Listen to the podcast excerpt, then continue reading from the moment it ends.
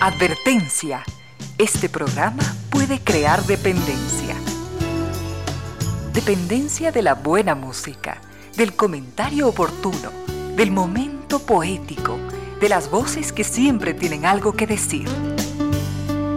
Aquí se unen la música y la palabra, con cierto sentido.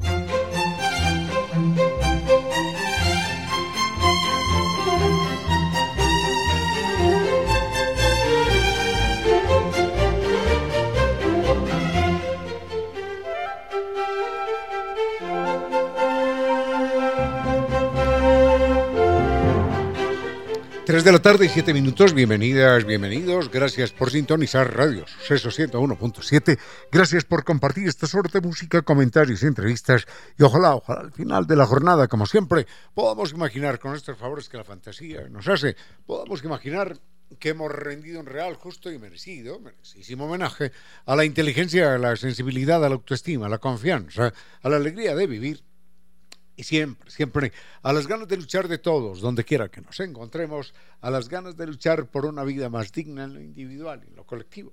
Y en esa tarea de cada tarde, de cada jornada, de manera generosa, inteligente, leal, nos acompañan ustedes con sus correos, contactos y mensajes en estas direcciones de las siguientes redes sociales.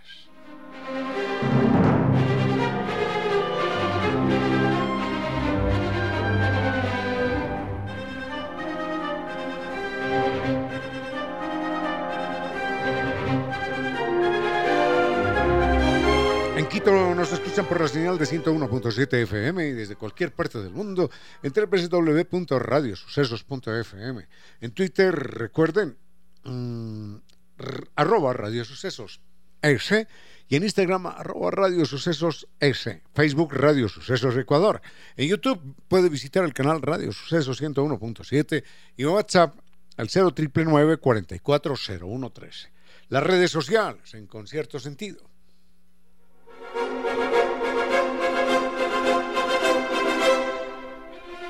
En concierto sentido, el Facebook es concierto sentido ese, en Twitter arroba Ramiro Díaz y en Instagram arroba Ramiro Díaz Velázquez. Tenemos mucho para compartir en esta tarde del 18, 18 de agosto, al frente en controles, cerrando ya la semana, al frente en controles el doctor Giovanni Córdoba, mmm, que pondrá la mejor música que le exija doña Daniela Polo, por supuesto, aquí se hace lo que ella manda. Y y llegamos hasta ustedes gracias a la presencia de estas destacadas empresas e instituciones que creen que la radio, en medio de nuestras humanas, inevitables limitaciones, la radio puede y debe llegar siempre con calidad y calidez.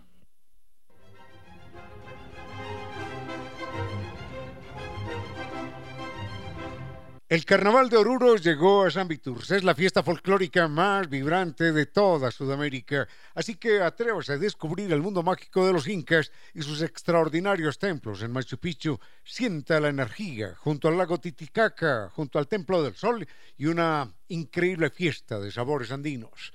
Embarques en un viaje épico, desafíe los límites de su imaginación en el Salar de Uyuni, donde el cielo y la tierra se unen ante sus ojos. Déjese enamorar con los paisajes de ensueño en la Capadocia boliviana y recuerde que es el momento para maravillarse desde las alturas en La Paz y su red de teleféricos, la más extensa del mundo.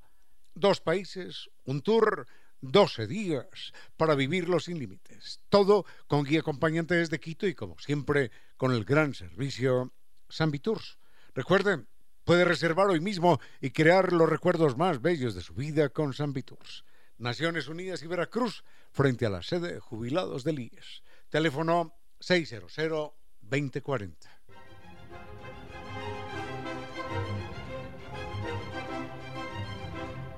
Grandes experiencias inolvidables, únicas en la Casa de la Música. Allí se disfruta de una variada programación en su sala de conciertos, reconocida como una de las mejores de América Latina por la acústica excepcional.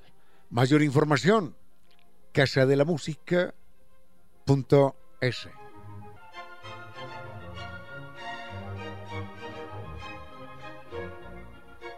En Pichincha sabemos de velocidad, rapidez y conectividad y con NetLife y sus cinco niveles superiores en tecnología podemos navegar por todo Internet, estar en línea el tiempo que queremos y conectarnos con personas en cualquier parte del mundo. Elija NetLife, recuerden NetLife Internet inteligente para un mundo inteligente. Conozca más en la página www.netlife.es ¿eh?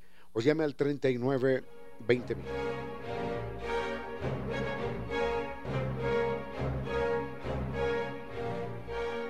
Problemas de humedad por capilaridad ascendente ya no van más. Recuerden que la solución existe, es científica, técnica y con garantía de por vida y la entrega Kibli de Nova Técnica.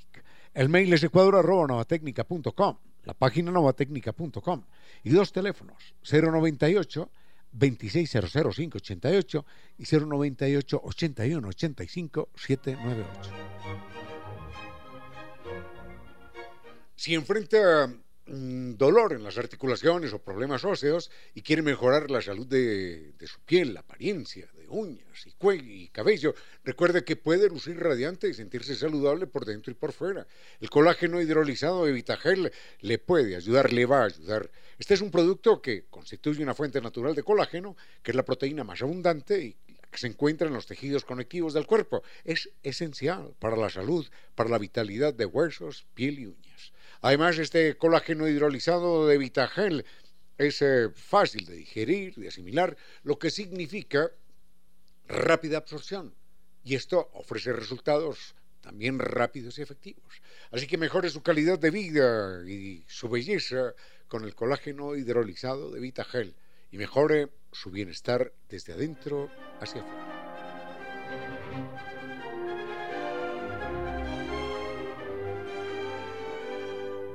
La honestidad, la ética y la constante búsqueda de la excelencia caracterizan cada uno de los tratamientos que desarrolla New Dental Care. Recuerden New Dental Care, la gran opción en odontología. Los puede visitar, se lo recomendamos, en la calle Alemania, E455 y República. Está New Dental Care a media cuadra, a media cuadra del edificio de las cámaras.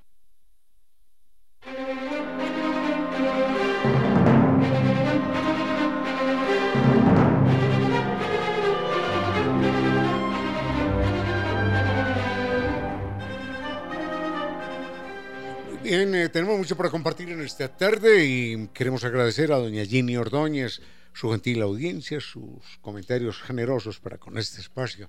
Doctor, eh, doctor Giovanni Córdoba, empecemos con música porque hay bastantes, bastantes temas. Tienen algunos que ver con la, con la historia, con la guerra. Bueno, la, guerra es historia, con la historia de la guerra podríamos decir también, con personajes extraordinarios, con animales, con literatura.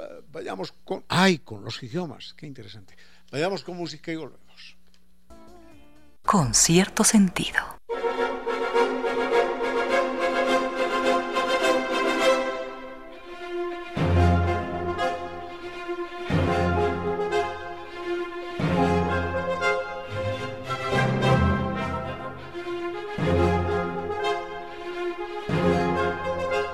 Bien, la, primera pregunta tiene que ver eh, con el idioma y la otra con lo ambiental. La pregunta del idioma es bastante, bastante general, bastante gaseosa. Enseguida intentamos poner algunos ejemplos de lo que significan las diferencias lingüísticas entre los seres humanos, porque esta pregunta surge en más de una ocasión. ¿Cómo surgió la lengua? Aparece siempre esta pregunta, ¿cómo surgió la lengua? Y nos preguntamos cómo surgió la lengua. Eh, y uno puede llegar hasta la explicación elemental de, del gruñido, del chillido, de la voz aguda, por ejemplo, el chillido de dolor, que, proviene de los críos cuando están, cuando son lastimados, a ellos no les sale sino un chillido, y entonces la gente cuando se quiere lamentar pone la voz aguda, ¿no? Así.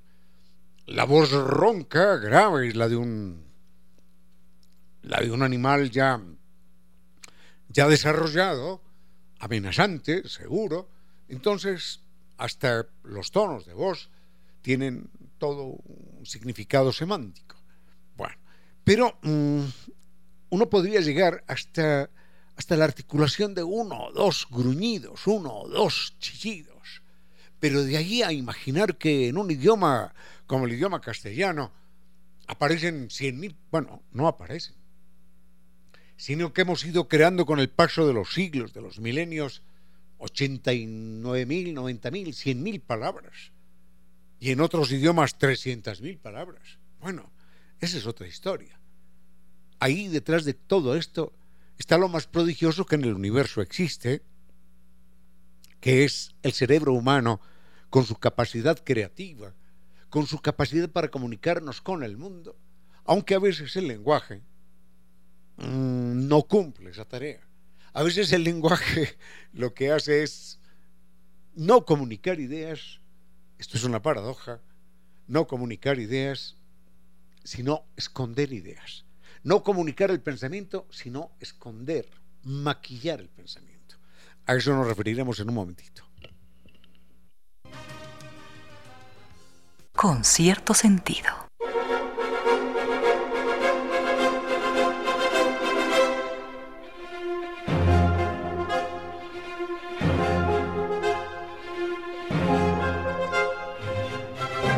Iniciemos con esto de los pesticidas. Hay que recordar que los pesticidas, que hoy constituyen una verdadera calamidad en términos ambientales, en términos de salud, los pesticidas están inclusive en los zorros, en las focas, en los pingüinos, en el polo norte y en el polo sur. En los osos polares hay, hay, hay pesticidas en sus tejidos, en sus tejidos corpóreos. No hay, no hay en este momento en el planeta Tierra una sola persona que no esté afectada por los pesticidas. Ahora uno dirá, bueno, pero ¿y esto? Lo que pasa es que los pesticidas son venenos. Los pesticidas se hicieron... A veces la gente piensa que los pesticidas se inventaron para matar insectos. No, los pesticidas se inventaron para matar a seres humanos. Hay un antecedente que es la guerra de Crimea por allá de 1850, que entre otras cosas ha originado también tensiones en este siglo XX y el siglo XXI, pero el antecedente más claro de los pesticidas arranca con la Primera Guerra Mundial. Es la primera vez, es la primera vez que se utilizan sustancias para matar a seres humanos. Esas sustancias después se convirtieron en los pesticidas que conocemos, que consumimos en la zanahoria, en la papaya, en la frutilla, en todo lo que consumimos, en, la carne, en el pescado, en las verduras. Hoy los niños que están naciendo en los hospitales de Quito o de Loja o de cualquier parte, están, están presentando pesticidas en el cordón umbilical. Ya tienen presencia de pesticidas en el cordón umbilical. ¿Quién sabe cuántas enfermedades se originan en esto, no? Cuántas enfermedades que la medicina actual no, no alcanza a combatir ni a decodificar en términos de sus causas. Enseguida les cuento cómo.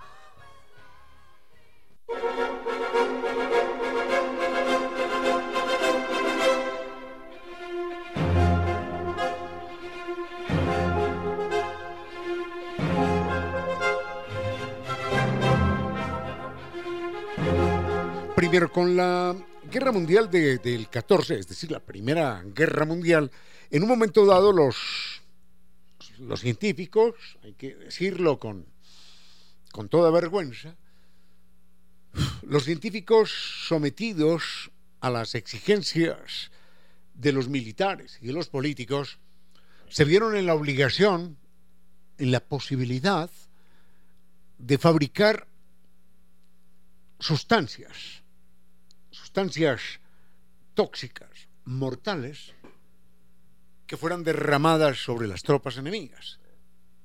Esto era, esto era mucho más efectivo, porque bala por bala uno mata a un enemigo, una bala a un enemigo, una bomba a 20, a 30, a 50, pero no los que están fuera del radio de la bomba quedan ilesos. En cambio dijeron, si logramos lanzar un polvillo desde un avión una sustancia en polvo desde un avión que vaya regando kilómetros y kilómetros y kilómetros de las tropas enemigas, los matamos a todos. Los matamos a todos. Y, listo. Pero no solamente los matamos a todos, sino que nos quedan las armas después. ¿No? Y, y un solo vuelo mata a miles, a miles. En tanto que bala por bala, bomba por bomba, hombre, hay mucho riesgo de que nos puedan tumbar el avión. Finalmente, se aplicaron sustancias tóxicas, venenosas, mortales, para los seres humanos en la Primera Guerra Mundial. Entonces, sucedió que esta guerra un día tuvo su fin, pero duró del 14 al 17. Entonces fueron tres años en los cuales las empresas capitalistas de Occidente lograron desarrollar grandes complejos industriales para fabricar estas sustancias. Sucede que de la noche a la mañana prácticamente se termina la guerra y quedan con ese montaje. El problema, el problema fue que para probar estas sustancias y saber cuán venenosas y cuán mortales eran, se utilizaban no seres humanos, porque un ser humano era muy, muy, muy costoso y había que esperar, si lo vamos a reemplazar, 15, 20 años a que tenga un hijo y no podemos hacer eso. Entonces lo que hacían era criar insectos y los insectos se reproducían a unas tasas extraordinarias. Una sola mosca podía tener 500 o 1000 críos y en una semana estaban vivos, listos para experimentar. Y esos 500 o 1000 críos en, un año daban 50 millones de moscas y podíamos experimentar con 50 millones de moscas o con 500 millones. No con 50 millones de seres humanos, no podíamos experimentar. Entonces se experimentaba utilizando los pesticidas, los gases, las sustancias tóxicas y venenosas con insectos. Si mataba a los insectos, mataba también a los seres humanos. Entonces empezó a experimentar, quede claro eso, con insectos.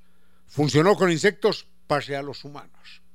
Y durante la Primera Guerra Mundial fue la primera vez que se utilizaron sustancias tóxicas para matar a seres humanos. No fue la bala, ni el cañonazo, ni la bomba, no. Fueron sustancias venenosas. Ahora, cuando se acabó la Primera Guerra Mundial, la pregunta es ¿qué hacemos con esto? La solución fue, bueno, antes matábamos insectos, sigamos matando insectos. Pero ¿quién nos va a pagar por esto? Hombre, nos van a pagar los campesinos que a veces tienen problemas de insectos en sus cultivos. Y nos van a pagar las amas de casa que, quieren matar una cucaracha o una araña. Entonces, todos esos montajes industriales para que eran para, para destruir, para envenenar a seres humanos, se utilizaron ahora para supuestamente matar insectos. Pero miren esto. Si ustedes ven en los países desarrollados cuando, cuando están personajes de la fumigación realizando su trabajo, van vestidos. Van vestidos como si estuvieran en la luna, no tienen ningún contacto con el mundo exterior. Van metidos en unas escafandras absolutamente inviolables no tienen ningún contacto con el mundo exterior porque ese mundo exterior que ellos están fumigando es absolutamente mortal. Esos venenos después quedan en el tomate, en la zanahoria, en la frutilla, en las verduras, en todo lo que consumimos. En el agua, en las raíces, en las aves que lo consumen, en todas partes. Y no desaparece, es acumulativo. Y después es lo que consumimos nosotros en los supermercados. Así que así se iniciaron los pesticidas, como venenos para seres humanos, y después los vendieron como veneno para los insectos. Pero ahí hay algunos problemas de método que ya comentaremos. Con cierto sentido.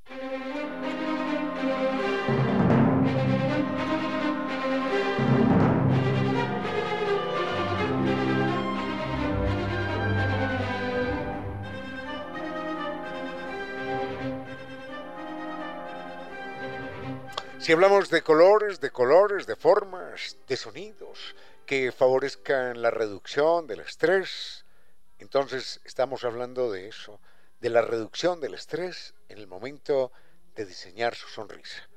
Estamos hablando de New Dental Care. Recuerde, en New Dental Care su salud está en manos de expertos en odontología de clase mundial.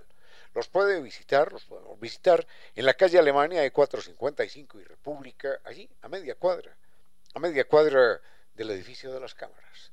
Dos teléfonos, 252-8282 y 098 448 9515. Recuerde New Dental Care, la magia de su sonrisa.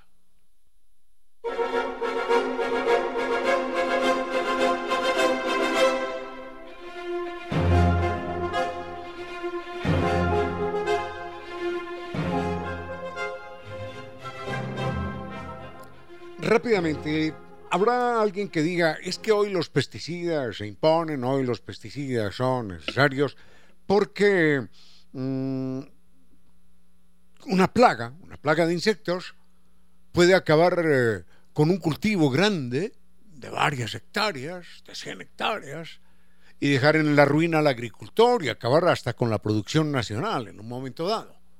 Por supuesto que sí, por supuesto que sí, ¿eh? eso es cierto.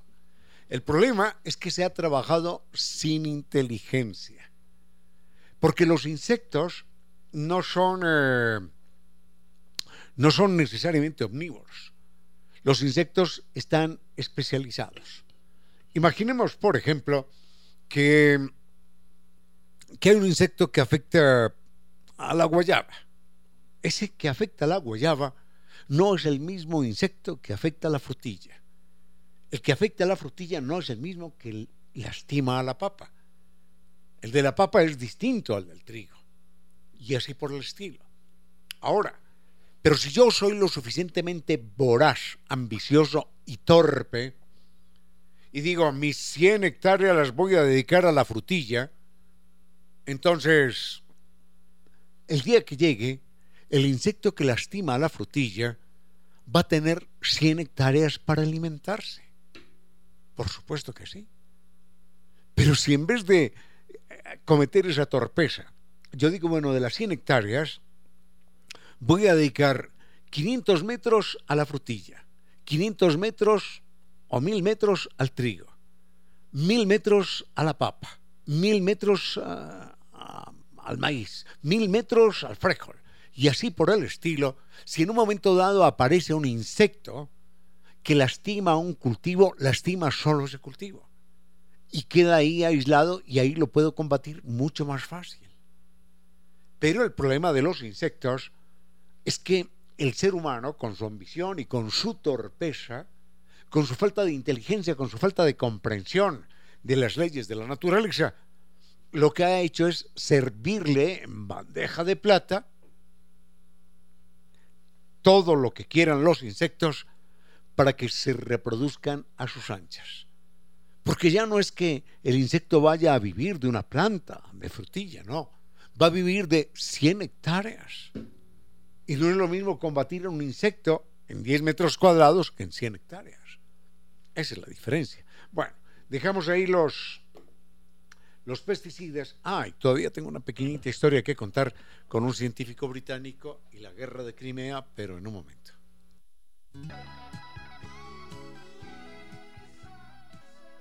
Con cierto sentido.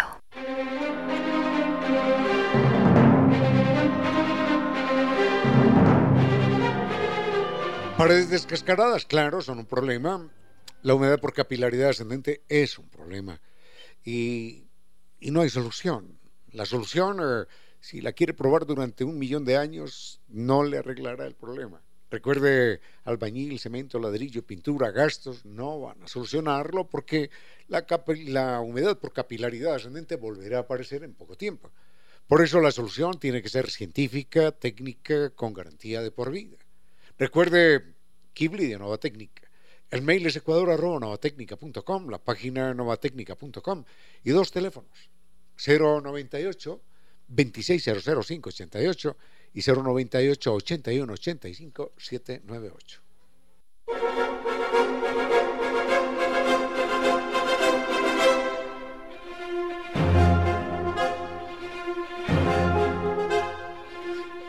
La pregunta, la pregunta no la responden ni siquiera los lingüistas. ¿Cómo surgió, cómo surgió el lenguaje? ¿Cómo surgió el idioma? Es verdaderamente complicado.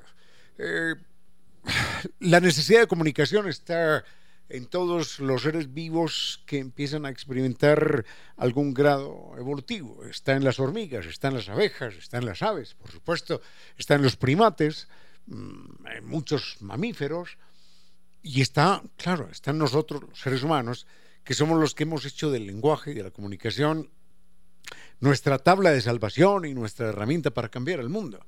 Pero el lenguaje no es solamente una herramienta una tabla de salvación, no es, no es solamente una herramienta para cambiar el mundo, sino que, ¿quién lo diría? Es una herramienta para ver el mundo. Me gusta mucho leer sobre idiomas, mucho, mucho, mucho. Todas las curiosidades que encuentro sobre los idiomas que ni siquiera sabía que existían. Bueno, en el mundo hay más de, más de 5.000 lenguas distintas. 5.000 idiomas. Hay idiomas que son hablados en este momento por dos personas, por ejemplo, por dos personas. En Suiza, uno dirá, en Suiza, sí, claro, el italiano, el francés, el alemán. No, no. En Suiza hay un idioma que, lo hablan 100 personas. Enseguida les comento. 100 personas hablan esa, esa lengua. Y bueno, el gobierno hace esfuerzos extraordinarios por mantenerla viva. Pero así hay mil y mil casos extraños. Enseguida, antes de pasar al idioma en los seres humanos, quiero hacer referencia al idioma en uno, en dos, en, dos animales, en dos especies de animales.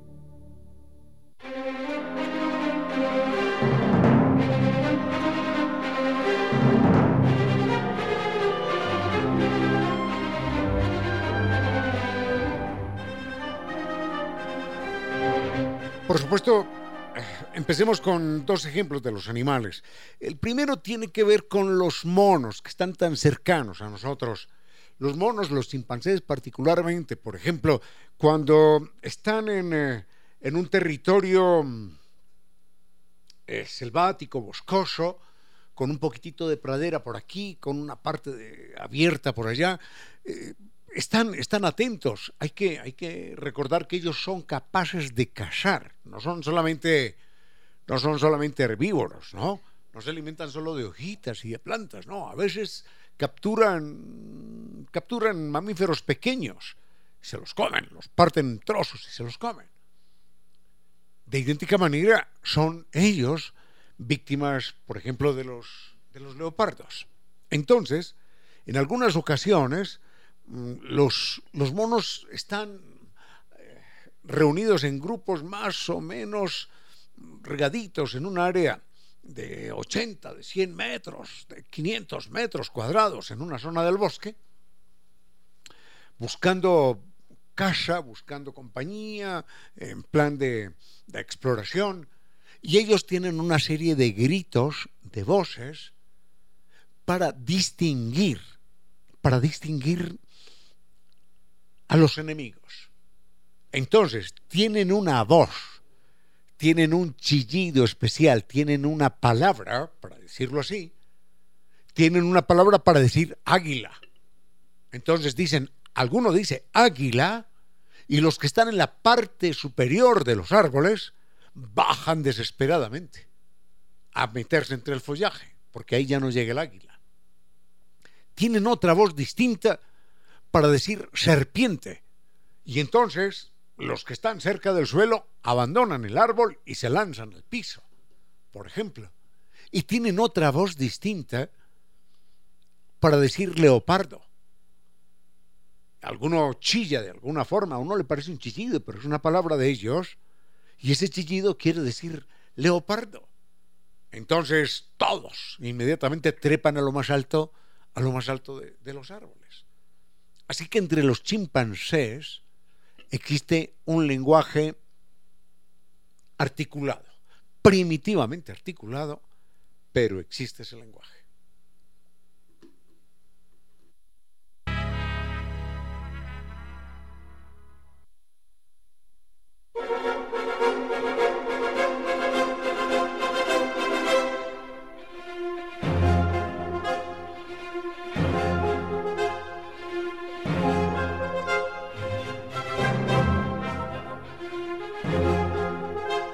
Es maravilloso el mundo del lenguaje, que uno dice, bueno, sí, ya los micos, los monos, los chimpancés se comunican con tres o cuatro chillidos, ya es bastante. Pero hay que recordar que se han realizado experimentos con, con chimpancés. El caso más famoso, escribí algo sobre esto en alguna ocasión, es el de un eh, eh, chimpancé llamado Washoe. Washoe fue eh, adoptado por la familia Gardner. La familia Gardner en los Estados Unidos era una familia de médicos, ambos trabajaban en la Universidad de Washington y eh, estudiaban también el tema de los animales, el tema de la etología. Entonces decidieron participar en un experimento auspiciado por la Universidad de Washington. Para el efecto, ellos adoptaron un chimpancé que había quedado huérfano en el zoológico adoptaron un chimpancé al que llamaron Washo y mm, lo criaron en su casa, pero no solamente ellos dos, sino con la asistencia de 14 estudiantes de la Universidad de Washington que participaban también con horarios definidos en este experimento. La idea, la idea extraordinaria era enseñarle a hablar al chimpancé. Y uno dirá, pero bueno, pero si no puede hablar. No, no, claro que no puede hablar. Como lo hace usted, como lo hace Giovanni, como lo... No, no, no puede hablar. Porque no, no tiene las cuerdas vocales como las que tenemos nosotros. Las cuerdas vocales son fundamentales. El aparato de la laringe, de la faringe es fundamental. Entonces, ellos aprendieron el lenguaje de señas, el American Signal Language, ASL aprendieron ese lenguaje y durante todo el tiempo el chimpancé pequeño, que era un bebé de cuatro meses, solamente se comunicó, vio que se comunicaban por señas. Y todos los estudiantes que participaban en el concurso, en el eh, laboratorio, en el experimento, se comunicaban por señas. Nadie pronunciaba palabra. El animal aprendió a comunicarse por señas aprendió más de 900 señas, 900 signos que le permitían decir quiero hacer pipí, quiero hacer popó, tengo hambre, quiero salir de paseo, me duele mucho, ¿dónde está mi gato? Le permitían hacer chistes, le, le permitían decir mentiras, le permitían insultar. Esto lo logró un chimpancé. Enseguida les cuento algunos episodios para que vean qué maravilla el grado de comunicación que a través del ASL, el, sistema de, señales para los sordomudos, logró este chimpancé, Washoe. Pero no solo eso, eso llegó mucho más lejos.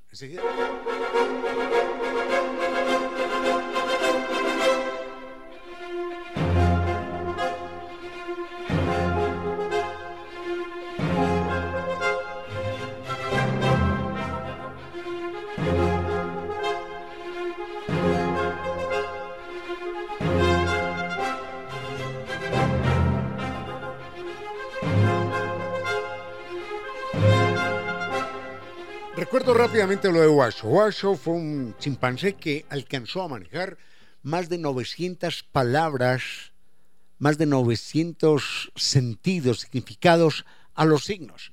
Entonces, como él era educado como un niño, como un niño común y corriente, comía en el comedor, tenía su cuna, tenía sus juguetes, tenía sus pañales. Entonces, cuando él necesitaba ir al baño, él decía popó, popó o pipí, pipí. ¿No? Pero no lo decía con palabras, sino con gestos. Y mm, era capaz de inventar mentiras. Entre los estudiantes que lo visitaban todos los días con un horario definido, había alguno que tomaba, por ejemplo, el papel de malo, el papel de egoísta. Entonces, el papel de, de malo era el que no compartía con él ninguna comida, nada.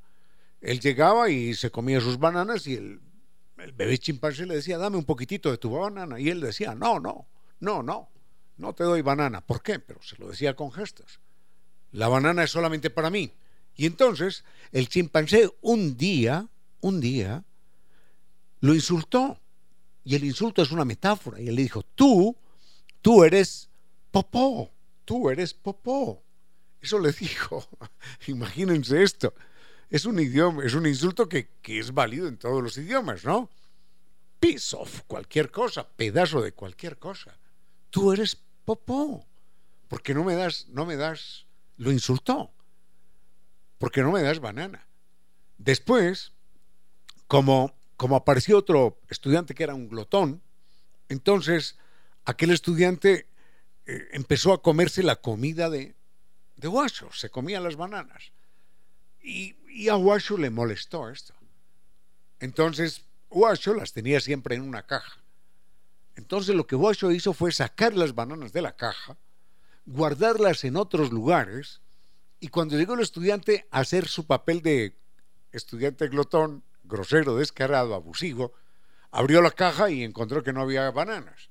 Entonces con señas le preguntó al washop, le preguntó, oye, ¿dónde están las bananas? Quiero una banana, tengo hambre.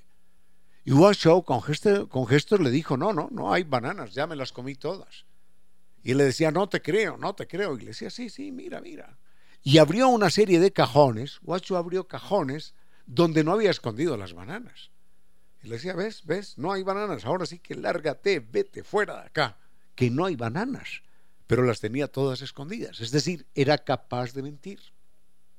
Y en un momento dado, Warshop tuvo como mascota a una gatita. Esta gatita murió en algún accidente, se atravesó la calle, la mató un carro. Y cuando le dijeron a Warshop que la gatita no volvería nunca más, él decía, me duele adentro, dolor adentro, dolor adentro. Porque le dolía la muerte de la gatita. Ah, pero no solo eso. Bueno, enseguida les cuento lo último de Warsaw y vengo con algo más. Nadie llora, nadie se sorprende. Todo sigue igual mientras el sol se muere. En pocas palabras, la poesía dijo. Nadie llora, nadie se sorprende. Todo sigue igual mientras el sol se muere.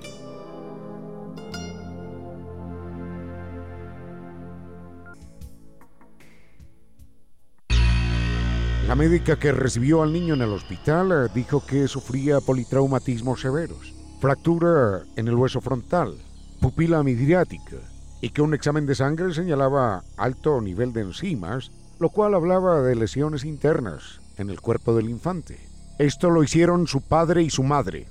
No, no le pusieron un dedo encima, pero tampoco le pusieron el cinturón de seguridad. Hágalo por su vida, por la vida suya y por la vida de ellos. Los niños hasta los 15 años deben ir en el asiento trasero y llevar siempre cinturón de seguridad. Valore la vida. Conduzca con precaución. Con cierto sentido.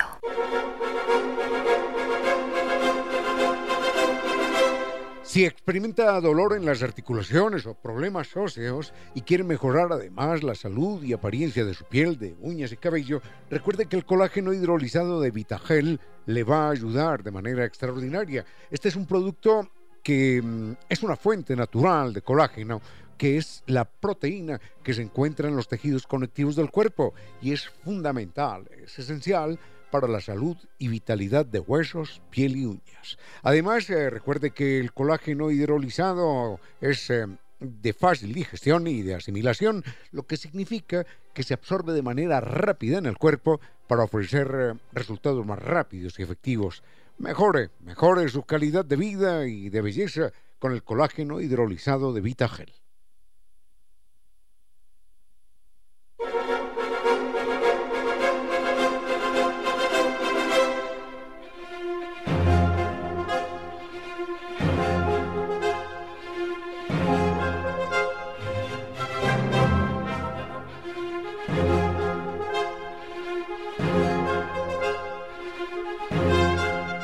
Rápidamente cerramos este tema de los del lenguaje, del manejo del lenguaje, del aprendizaje y del manejo del lenguaje en los chimpancés. Miren, hoy hay personas, hay personas que con el empobrecimiento que significan las comunicaciones modernas no utilizan más de 500 palabras distintas al día. De hecho, ya hay gente que habla con emoticones.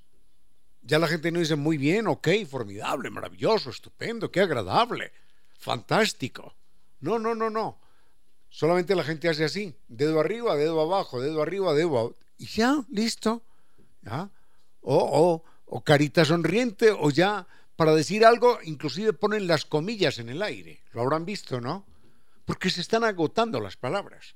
Esta no cultura, sino incultura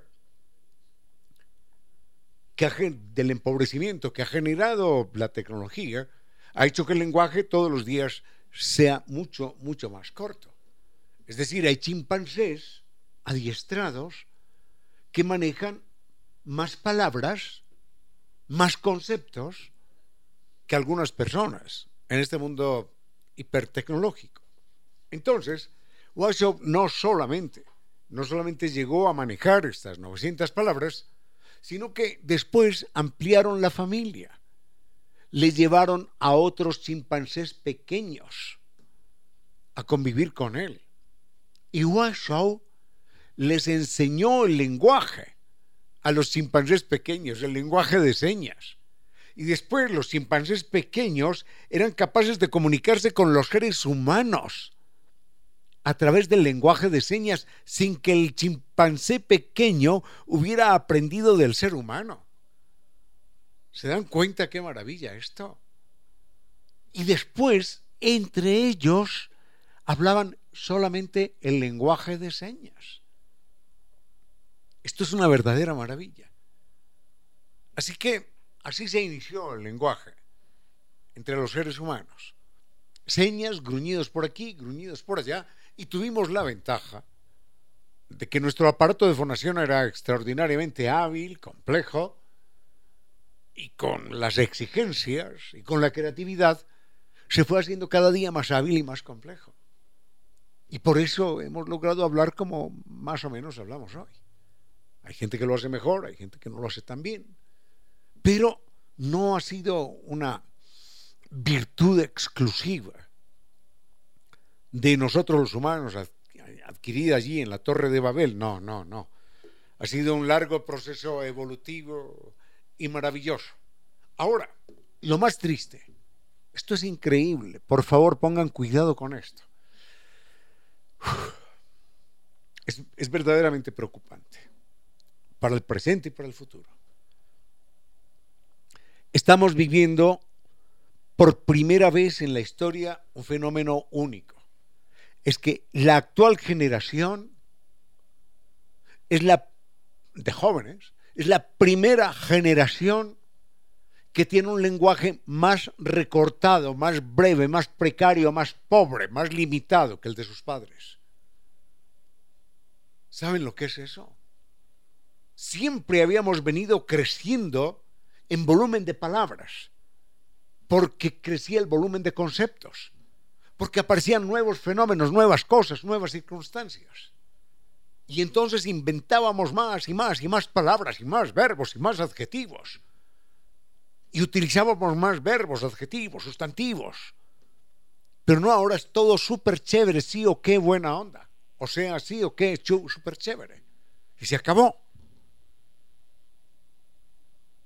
Todo es ok, súper chévere y buena onda. Sí o qué, o sea. Y listo. Ya con eso se acabó el problema. Esta es la primera generación en la historia de la humanidad desde hace 140.000 años. La primera generación que tiene menos palabras que sus padres. Eso significa, miren esto, es muy grave. Porque el pensamiento, todo lo que usted piense, todo lo que el ser humano piensa, lo piensa con palabras. Es decir, a menos palabras, menos pensamiento. Saquen las conclusiones.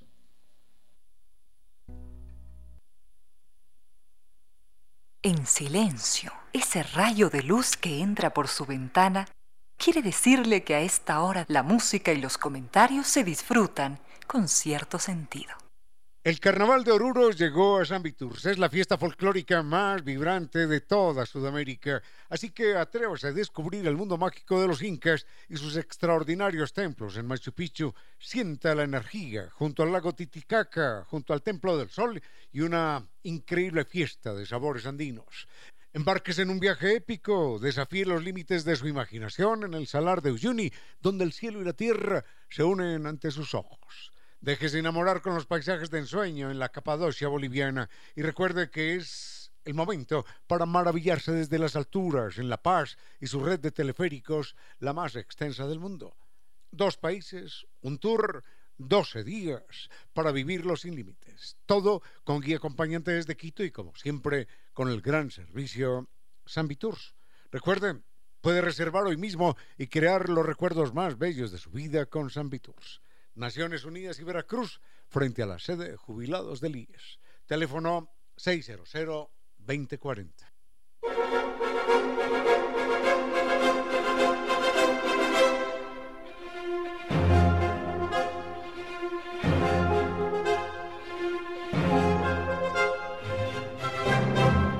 Vamos a dejar el tema del lenguaje entre los animales, recordando, por favor, mm, a las ballenas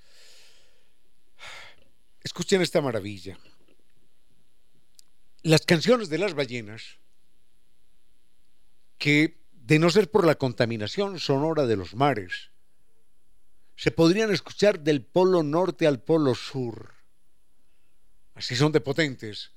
Es decir, una ballena, una ballena nuestra, una ballena jorobada cantando allí frente a Manabí, podría ser escuchada en el polo norte o en el polo sur de no ser por el ruido que meten los grandes barcos, los transatlánticos, los buques. Pero eso, esa no es la única maravilla.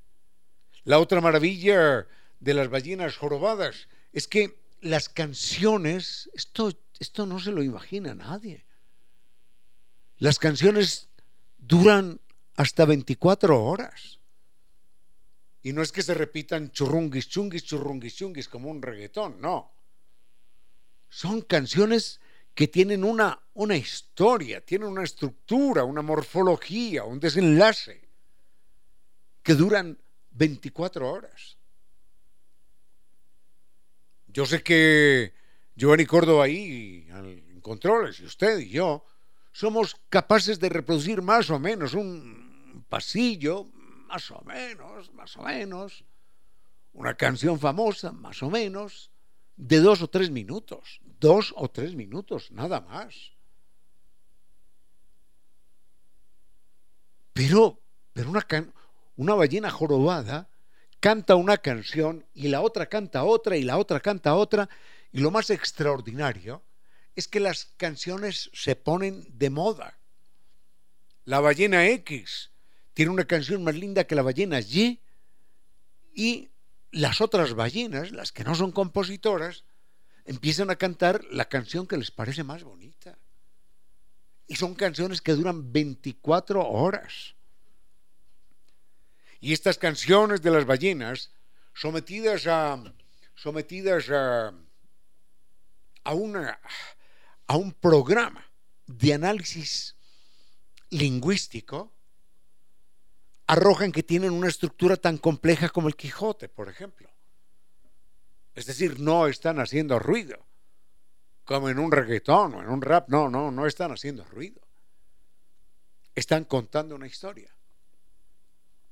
Hay una familia de, oceanógrafos en los Estados Unidos, debo señalar que se me escapa el nombre, la verdad, que grabaron, grabaron en su momento las canciones de las ballenas y vendieron en la época en la que se vendían LPs en los Estados Unidos, en el mundo, vendieron más de 3 millones de copias en aquel entonces, más que lo que vendían los, los cantantes de moda. Los cantos, los cantos de las ballenas jorobadas. Bueno, estos son maravillas. ¿Quién de nosotros se imagina? ¿Quién de nosotros es capaz de componer? ¿Quién de nosotros es capaz de recordar? una canción de 24 horas. Bueno, escuchemos este tema musical que tiene que ver precisamente con las ballenas.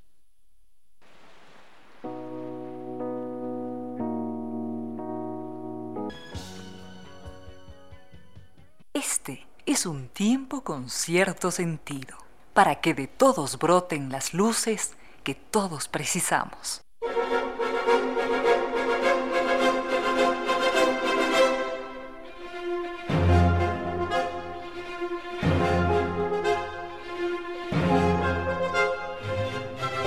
Cerramos este, esta serie de comentarios sobre el lenguaje, recordando que, bueno, recordando primero que me queda pendiente el tema lenguaje entre los humanos.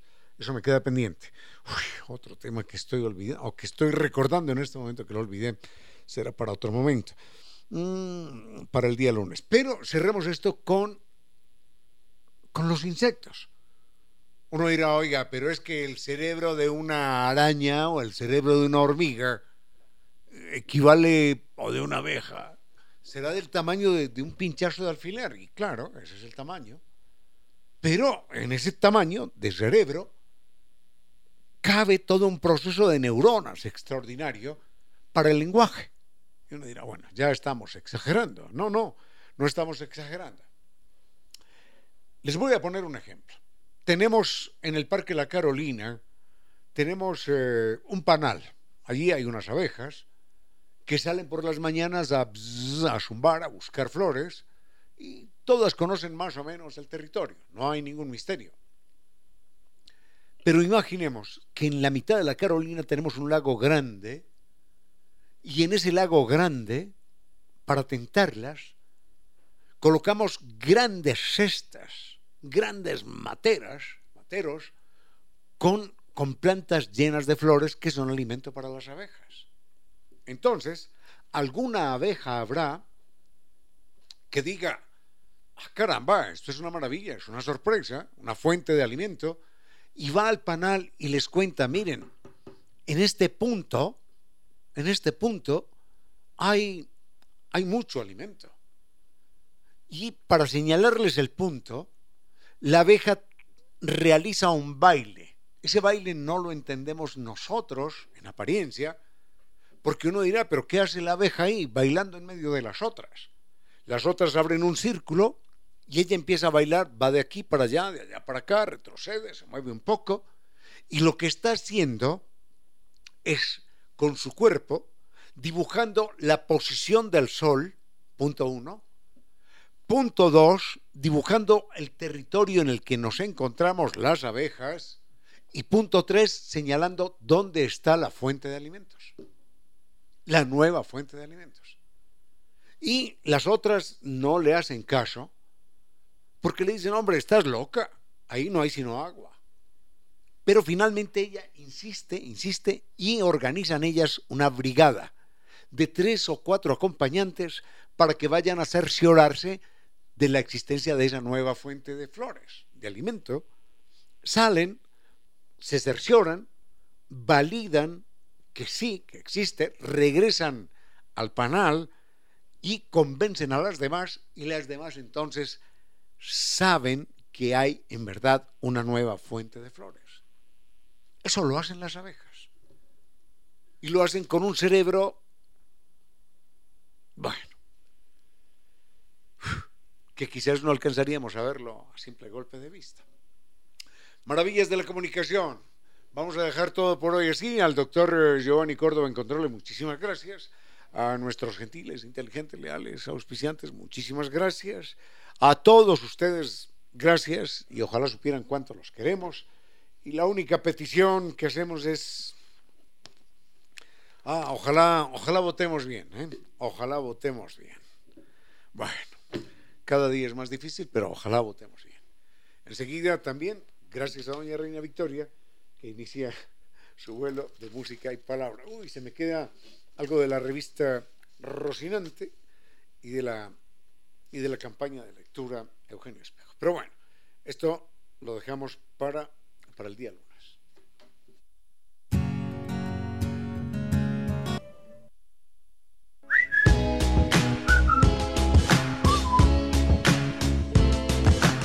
Y ahora, bienvenidos todos a un vuelo de música y palabra.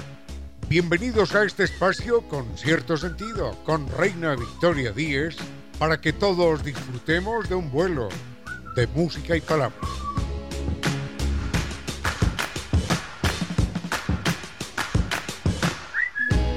Amigos, bienvenidos todos a este vuelo de música y palabra hoy en este viernes 18 de agosto. Veo con mucha preocupación cómo se está quemando una de las zonas de Quito, aparentemente es mm, por la mitad del mundo. La verdad es que la humareda no permite ver bien exactamente el punto en donde está quemándose la montaña, pero es, es muy doloroso. Además, todo el ambiente huele a quemado. La ciudad está envuelta en una, en una nube que parecería apocalíptica, es bastante impactante. Entonces, eh, duro, duro lo que estamos pasando. Ojalá se pueda controlar el incendio y mm, nada, recordarles de redes sociales, queridos amigos, para que puedan estar en contacto a lo largo de esta horita del viernes, que ya vamos cerrando la, la semana, Facebook Concierto Sentido, Twitter arroba Reina Victoria DZ, Instagram y TikTok arroba Reina Victoria 10. Ahora que me acabo de dar cuenta, no sé si es que debería decir Twitter o más bien cambiar y decir X acabo de dar cuenta de ese pequeño detalle. En todo caso, al frente en controles está el doctor Córdoba que nos va a entregar una muy buena selección musical y veamos por dónde nos lleva esta tarde.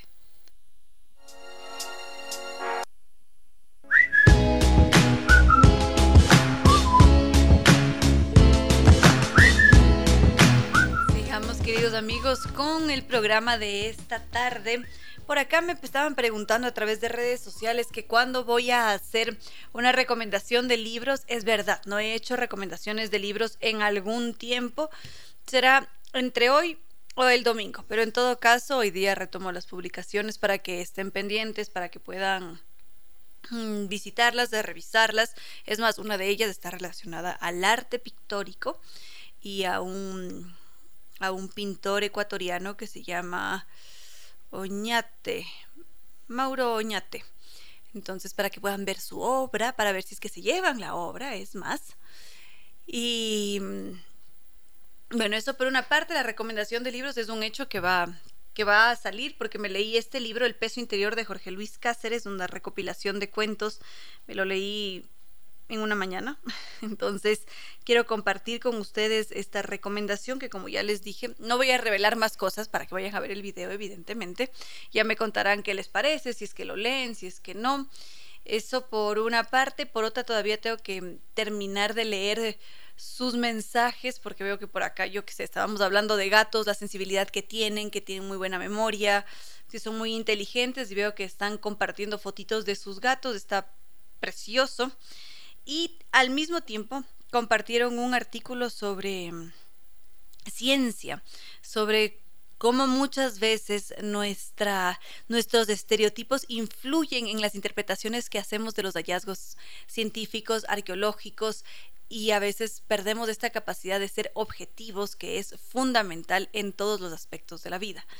Entonces me gustaría compartir con ustedes este artículo que nos han compartido nosotros también dentro de un tema musical.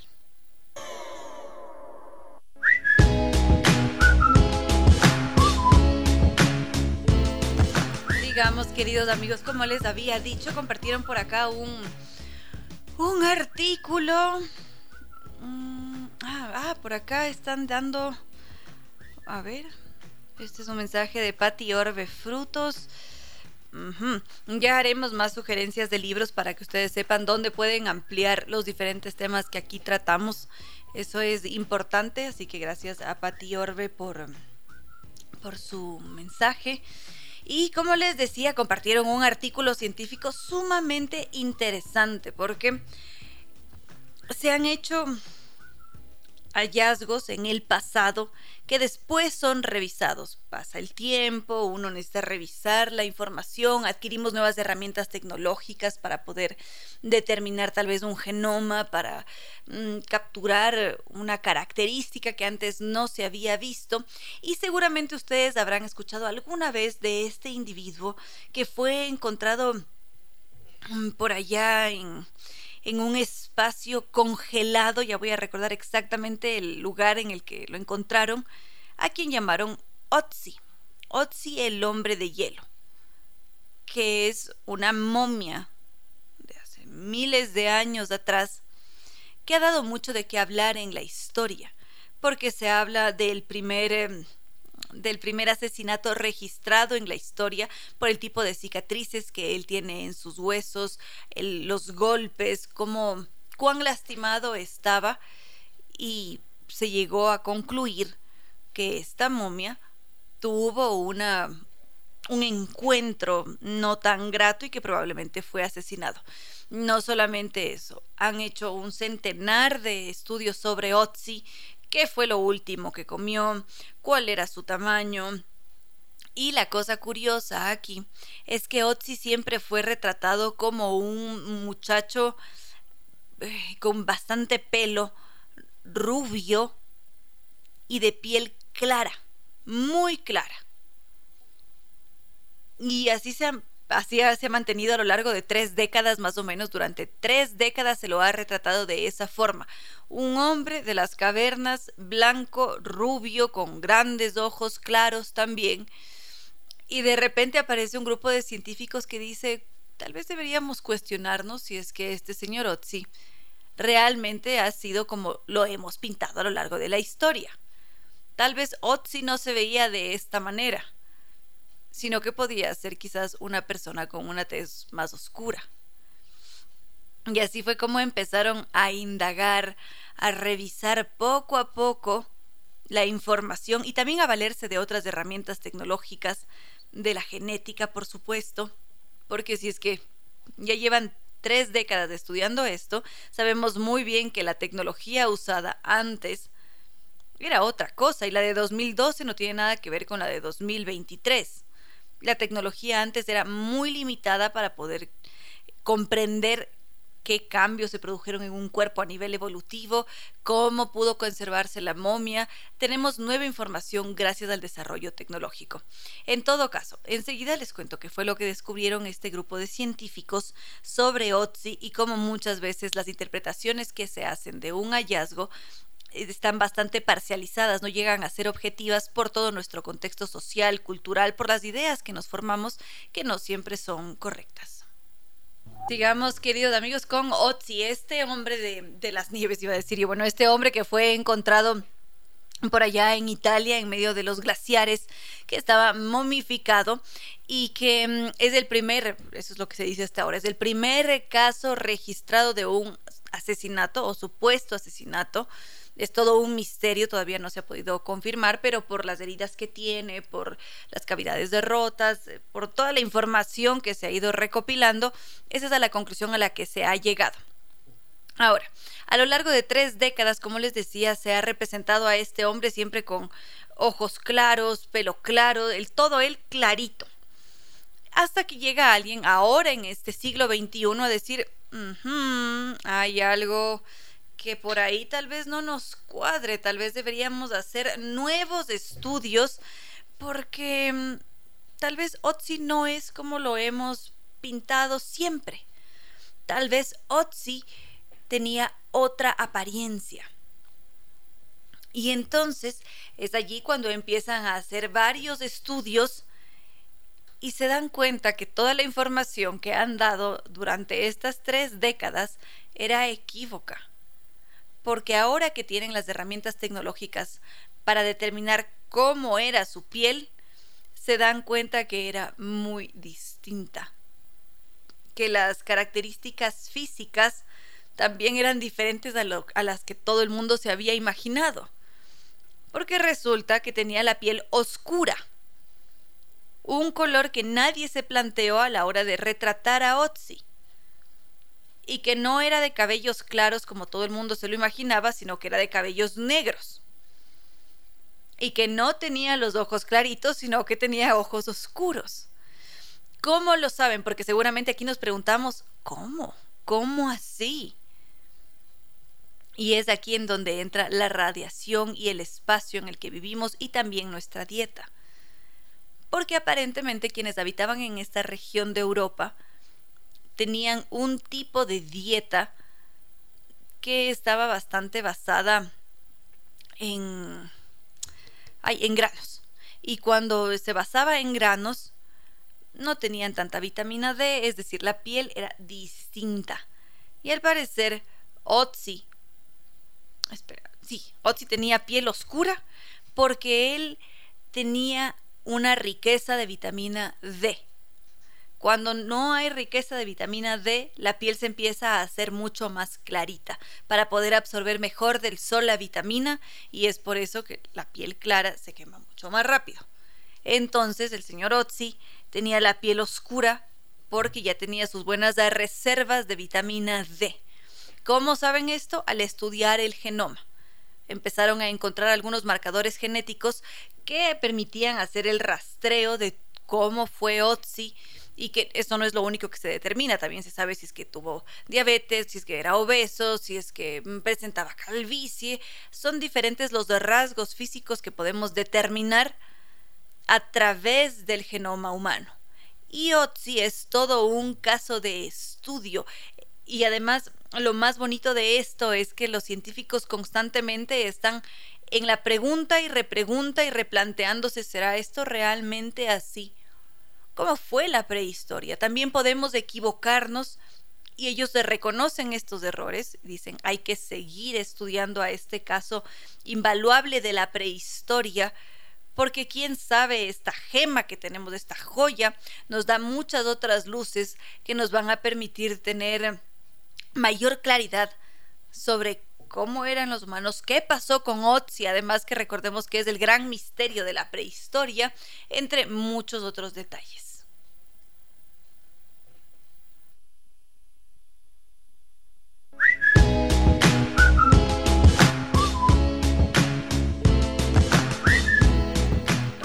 Que la Casa de la Música siempre nos está haciendo más de una invitación fenomenal, siempre nos dicen tenemos tal evento, su programación es muy variada y justamente nos dicen desde ya, ¿saben qué? Prepárense para vivir Harry Potter un concierto por la música en donde se va a vivir una experiencia diferente, inmersiva, en la que se combina la magia del cine, de la literatura también, por supuesto, porque recordemos que esta es una obra literaria, no solamente cinematográfica. Y mm, allí va a estar presente el poder de la música en vivo con la participación de la Orquesta Sinfónica Nacional del Ecuador para que nosotros como espectadores podamos revivir las aventuras de Harry, Ron y Hermione con efectos visuales, con un recorrido narrativo para que nos adentremos en ese mundo mágico tan especial. ¿Cuándo será este evento? El viernes 22 de septiembre a las 7 de la noche. Podemos adquirir las entradas en boletos.casadelamusica.es. Harry Potter, una experiencia inmersiva para combinar la magia del cine y la literatura y también el poder de la música en vivo y la narrativa. 22 de septiembre a las 7 de la noche las entradas están disponibles en boletos.casadelamusica.es casadelamusica.es. Patrocina Diners Club Un Mundo Sin Límites, Fundación Amigos del Ecuador y Metro Ecuador.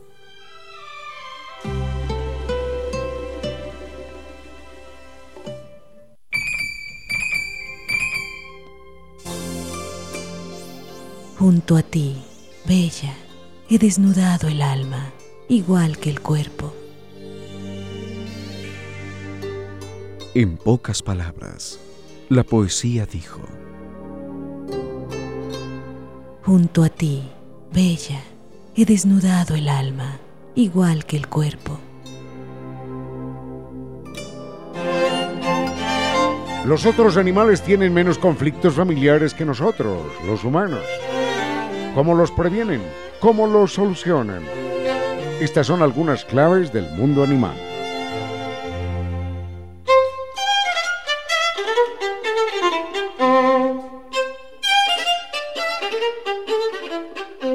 La perca es un pez gris de agua dulce y en la época de crianza la pareja cambia de color y se torna rojo anaranjada y está atenta con los pequeños como haría un pastor con su rebaño. Esto dura hasta que las crías alcanzan el tamaño que les brinde independencia y seguridad. Y en el Instituto Max Planck de Fisiología se hizo este experimento. Cuando una pareja fecundó los huevos, el investigador los retiró del estanque y tanto la hembra como el macho perdieron sus colores intensos y pasaron al color gris opaco de los peces solteros y sin hijos.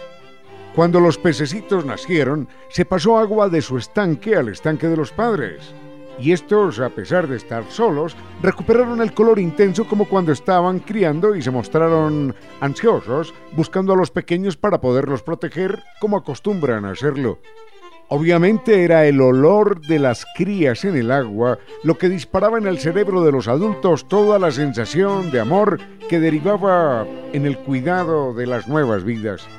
Esa es una nueva enseñanza del mundo animal. Abrazar, besar, sentir, acariciar, oler, pegar a nuestro cuerpo a esas nuevas vidas, crea lazos indisolubles de amor.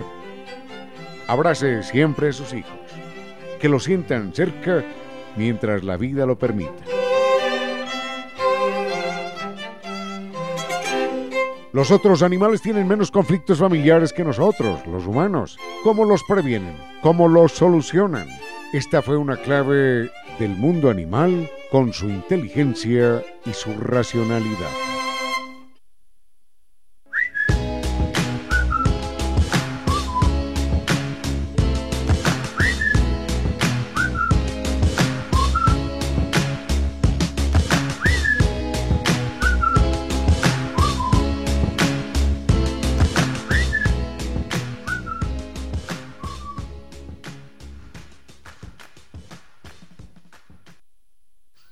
Ahora acabábamos de escuchar a una extraordinaria cantante, cantautora ecuatoriana, La Torre. Muchos han preguntado cuando la ponemos aquí quién es, de dónde sale esa voz, porque sí que llama mucho la atención cómo vibra su voz, cómo es em, ella musicalmente y además cómo transmite las melodías a través de la voz, que es un trabajo bastante complicado. Y hoy día está aquí con nosotros, esta cantautora con buenas noticias. Es más, tenemos la primicia en esta tarde de La Torre. Ella no vive aquí en la ciudad de Quito, así que estamos haciendo un Zoom. Esperemos que el Zoom no nos falle. Y es un gusto darle la bienvenida. Hola. No sé si es que está la torre conectada. Yo, doctor Córdoba, si nos podemos fijar qué está pasando. Bueno, al parecer estamos teniendo problemas técnicos, como les decía, queridos amigos, porque tenemos una... Ah, ahí estamos. ¿Aló? Hola, reina querida, ¿cómo estás? ¿Cómo estás? Ahora sí, te escuchamos por un instante, dijimos, no está aquí con nosotros, pero la, la ventaja es que hemos podido establecer conexión y justamente, como le decía a la audiencia, tú vienes con una primicia a este programa, pero antes de conocer la primicia, queremos saber quién es exactamente la torre, porque uno escucha la torre y es todo misterio inmediatamente. Sí, bueno, primero gracias por tenerme en tu programa, Reina, qué gusto estar aquí contigo. Y bueno, contarte un poco que mm, un poco mi música se basa en la exploración de, eh, a través de la música ecuatoriana, de los sonidos tradicionales del Ecuador, y también mixturada con sonoridades electrónicas y con mucha experimentación. Que eso es importante y además a veces es difícil adentrarse en el mundo de la experimentación porque hay que ser muy arriesgado, es muy cómodo decir, ah, esto es lo comercial, esto es lo que me funciona, el reggaetón le gusta a todo el mundo, ¿por qué no hago reggaetón? experimentar, meterse en una onda alternativa, ya son palabras mayores. Entonces, ¿cómo es que la torre decide, vamos? Seamos experimentadores del arte y de la música. Bueno, yo creo que parte un poco como del lugar desde el que empiezas a componer y para mí em, yo siempre parto un poco de jugar como sin parámetros y como permitirme em, cualquier cosa que vaya saliendo, como abrirme a posibilidades que incluso a veces no contemplé al inicio eh, del, momento en el que empiezo a, a componer. Em, y tiene que ver justo con eso, con jugar y con permitirse, con explorar sin límites. Incluso a veces hay como algunos cánones establecidos en la música tradicional ecuatoriana que, mm, a, ver, yo tengo mucho respeto por la música tradicional ecuatoriana, pero también pienso que como artista uno está llamado a, a romper esas barreras, a permitirse abrir nuevos caminos y nuevas posibilidades. Entonces creo que parte un poco de ahí. Muy bien, nuevamente, como lo decía, es saber arriesgarse, porque no todo el mundo se aventura y dice voy por aquí a romper las reglas porque no siempre gusta. Pero en este proceso nos hemos dado cuenta de que tú has conseguido lo contrario, es decir, ha gustado tu propuesta musical y mm, ¿Cómo definirías tú a la torre? Porque yo pienso en ti, en tu voz, y se me, se me ocurren sonidos angelicales, pero también pienso en lo andino y también pienso en lo electro. Tengo toda una serie de mm, términos que me permiten identificar a la torre. Pero ¿cómo te identificas tú o cómo te gustaría a ti que nosotros pensáramos en ti? Bueno, yo pienso que a pesar de que es un proyecto en el que justo siempre trato de arriesgar, sigue siendo un pop alternativo, em, porque dentro de todo tiene muchas melodías que sí están basadas en la música popular. Entonces pienso que es un pop alternativo. Em, pienso también que recoge mucho como de esta nostalgia de la música tradicional ecuatoriana, de la música andina, esta como melancolía que yo, yo siempre digo que te remite un poco como a este paisaje de los Andes, ¿no? Como cuando estás encima de una montaña y y solamente escuchas el viento y ahí está como austeridad en el paisaje, en los colores. Entonces pienso que algo de mi música, mi música capta algo de eso y me, gusta que se sienta de, esa manera. Em, entonces yo diría que es algo como un pop alternativo em, que se basa en las raíces andinas. Y seguramente también nos evoca algo de nostalgia. Bueno, cada quien tendrá su interpretación de la música. Y mm, ahora tú has estado en un proyecto bastante largo, es decir, es todo un proceso crear un, nuevo CD, un nuevo EP. Es cosa seria, porque todo este proceso creativo implica un desgaste para el artista, aunque sea hermoso, precioso, también te desgasta de alguna manera. Ay, sí. Em, bueno, a veces la gente no sabe como todo el trabajo que hay detrás de un lanzamiento, no solamente en el sentido de este último momento en el que ya salen las campañas promocionales y tu música está disponible para la gente, sino desde el proceso de composición. Em, los proyectos musicales suelen tardar mucho más tiempo del que la... Parece que tuvimos... Ya desde hace... Ajá, ¿me escuchas ahí, Reina? y no te escuchamos. Ya. Bueno, te decía que a veces la gente no, no, no conoce todo el trabajo que, que viene detrás de, de, un, de, un, EP, de un álbum. Em, el proceso de composición, de ir encontrándole un camino a las canciones, suele ser largo. En este caso, este álbum tiene al menos un par de años desde que empecé la primera canción. Em, este EP habla sobre un momento puntual de luto pero a partir de eso se fueron desarrollando varias etapas más de resiliencia, de crecimiento, de este florecimiento que viene después de la tempestad, por así decirlo. Entonces, como este te va atravesando por todos esos momentos y por eso mismo fue que tomó tanto tiempo y yo creo que la idea era también que se sienta orgánico y que respetara también mi propio proceso, por eso no quería hacer nada apresurado. Entonces, realmente fue atravesando todas estas etapas esta música Em, así que bueno, fue un proceso más o menos de unos dos años.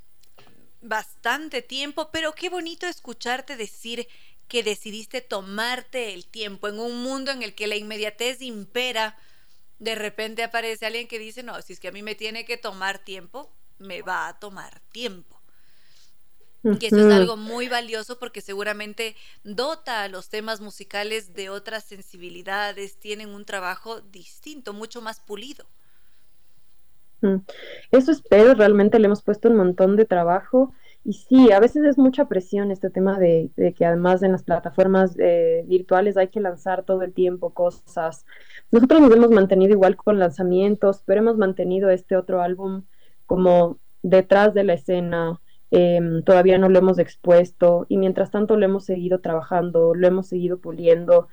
Em, y como te decía, creo que es importante también que se sienta orgánico. Hay cosas que no se pueden forzar. Em, yo creo que las cosas que, que, son propuesta y las cosas que tienen un contenido artístico, o al menos que esperas que tengan un contenido artístico, sí toman un tiempo, toman, necesitan moldearse también por, por las circunstancias de la vida, que no sea solamente una cosa producida en estudio y ya, sino que realmente tomes elementos de tu vida y los vayas trasladando poco a poco a eso. Entonces, creo que va de la mano de, esto.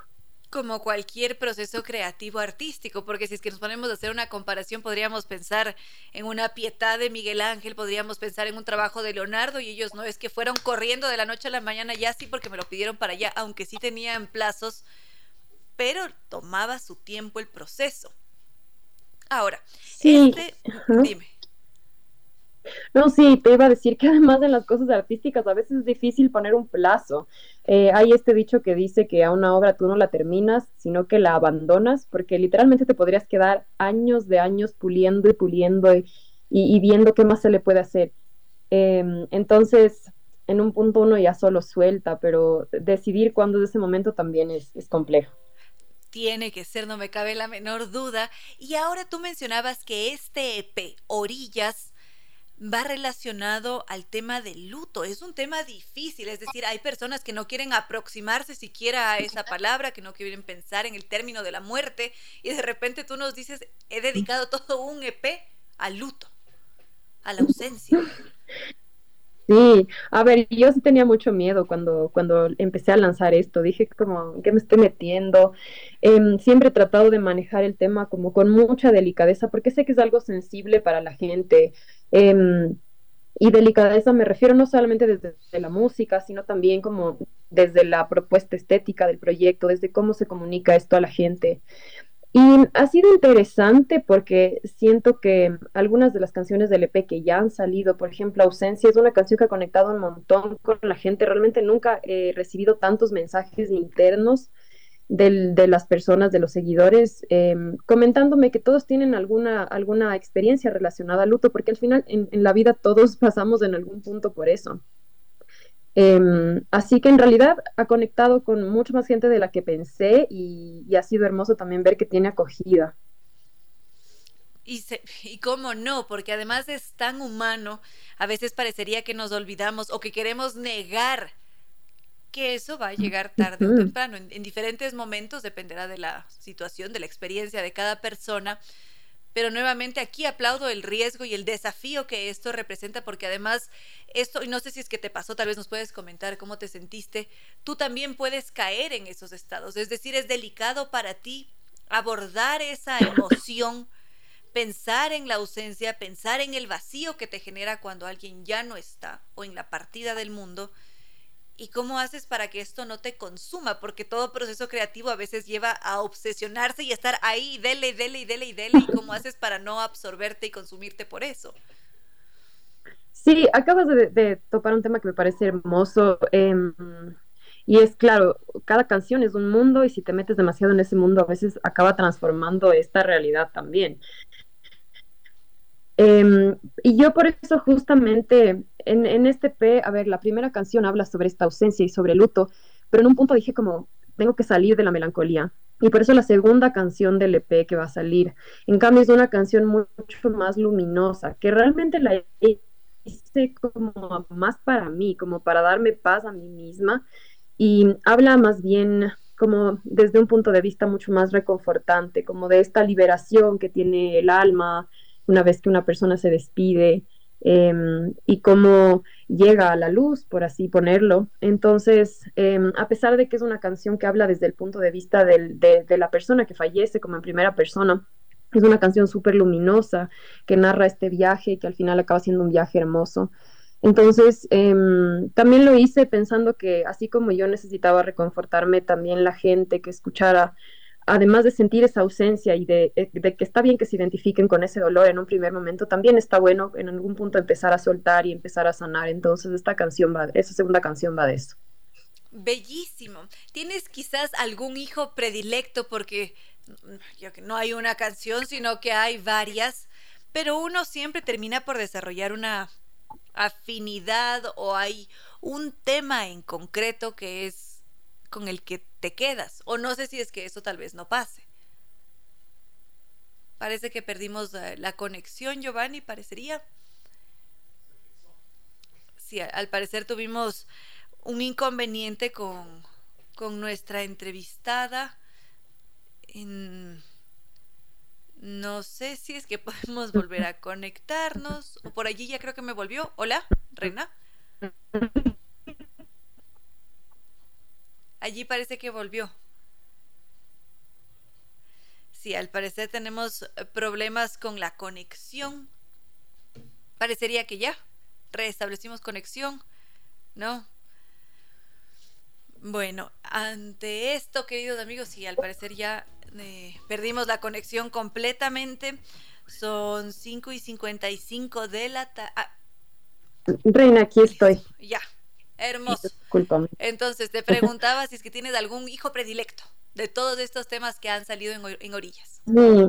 A ver, es raro, como que uno se va encariñando por etapas con un tema, luego con otro y así, pero Ahora me gusta mucho la tercera canción que va a salir en el EP, que es Memoria, que mm, también es como el retrato de un recuerdo. Em, es una canción que justamente pinta como una escena en la que estás con esta persona de la que te despediste, pero tratando de recordarla desde sus aspectos positivos y desde las cosas lindas que pasaste, desde su valentía también.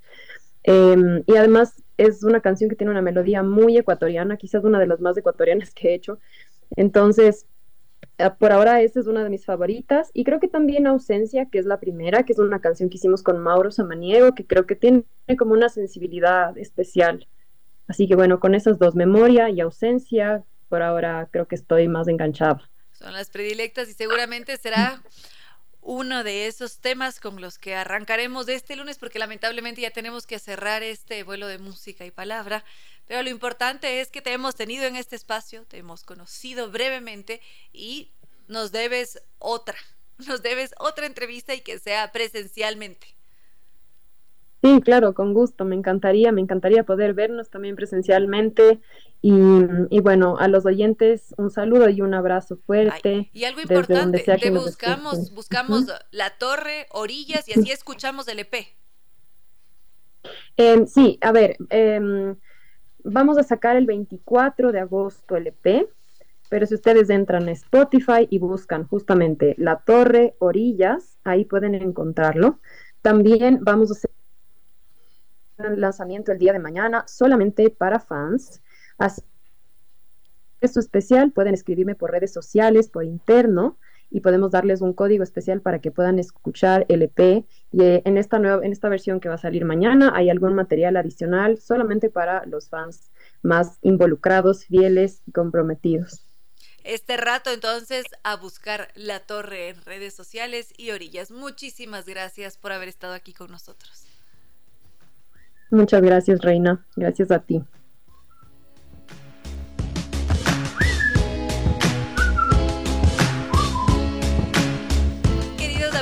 Hemos llegado ya al final de este vuelo de música y palabra. Muchísimas gracias por su sintonía. Cerramos brevemente este vuelo. Gracias por sus mensajes. Por allí leía que Pablo Hinojosa estaba en sintonía desde primera hora del, programa. Gracias siempre. Gracias al doctor Córdoba en Controles que nos ha entregado una muy buena selección musical y nuestros queridos auspiciantes. Zambi Tours con su carnaval de Oruro va a ser un tour impresionante. Dos países, un tour, 12 días para vivirlo sin límites con guía acompañante desde Quito y con un muy buen servicio. Podemos reservar hoy mismo para crear bellos de recuerdos de la vida con Zambi Tours. Llamemos al 600 2040 o los visitamos en las Naciones Unidas y Veracruz frente a la sede de jubilados del IES a generar bellos de recuerdos con Zambi Tours. Y la Casa de la Música con su evento de Harry Potter para este 22 de septiembre a las 7 de la noche. Las entradas están disponibles en boletos.casadelamusica.es, NetLife, el internet inteligente para un mundo inteligente. Para conocer más, www.netlife.es o llamando al 3920.000. Nueva técnica, la solución garantizada y de por vida a cualquier problema de la humedad. Números de contacto 098 2600588 o 098 81 85 798. Evita gel con dolor en las articulaciones, problemas óseos para mejorar siempre la salud y apariencia de la piel, uñas y cabellos. Para lucir radiantes y sentirnos saludables por dentro y por fuera, la respuesta, la solución siempre será Vitagel con su colágeno hidrolizado. Y ya dicho esto, queridos amigos, no me queda más que decirles que no fue más por hoy, que los quiero mucho, que sea un gran fin de semana a reflexionar ese voto y este próximo lunes volveremos a volar con cierto sentido.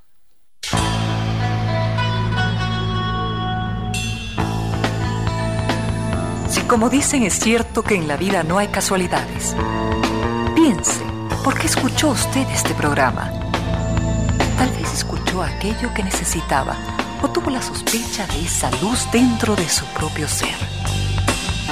Una gota de agua, un corazón que late, una semilla en su memoria, un remanso en medio de sus prisas, una voz que aliente su esperanza, una pluma para sus alas. Algo de eso hemos querido ser, aquí, en concierto sentido con Ramiro Díez. Y Reina Victoria Díaz. 17 horas 58